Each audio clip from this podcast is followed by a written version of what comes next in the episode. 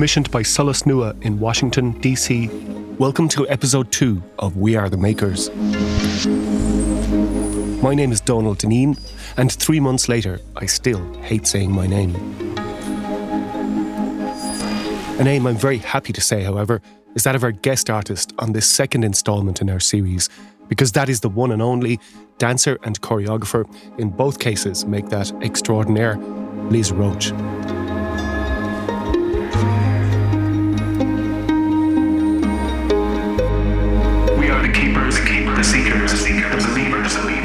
We are the makers.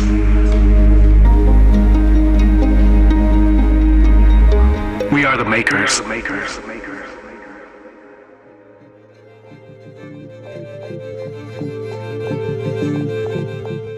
Dancing is an affirmation of life and a confirmation of its existence. It's every bit as meaningful and as brilliant as that here on ground level. Then there's a whole different level where artists like Liz Roche reside and ply their trade. So it's the making of dances we are concentrating on today, for all kinds of artistic dreams are dreamt with just the movement of head, hands, and feet.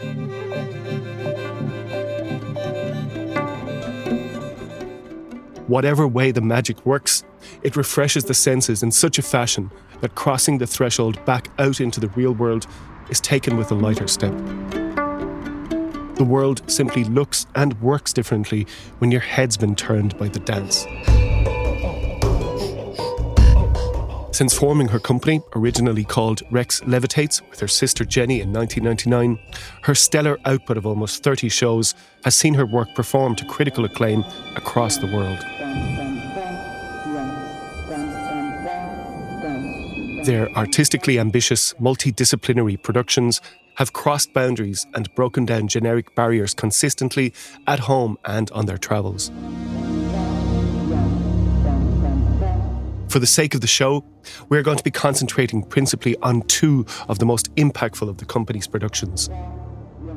In 2015, she forged new ground for contemporary dance in Ireland with the staging of Bastard Amber on the Abbey stage, which was a stunning collage of sublime design, live sound, and choreography inspired by two giants of Irish art in the modern age, W.B. Yeats and Patrick Scott.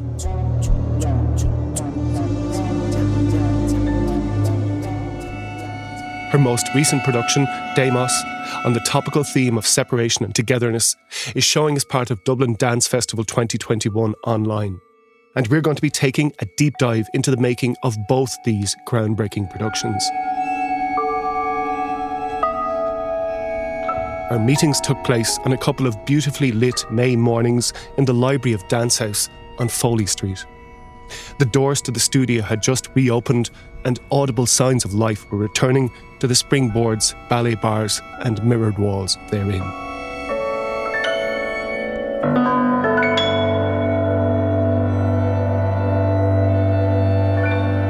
We began at the very beginning, which for Liz was with ballet.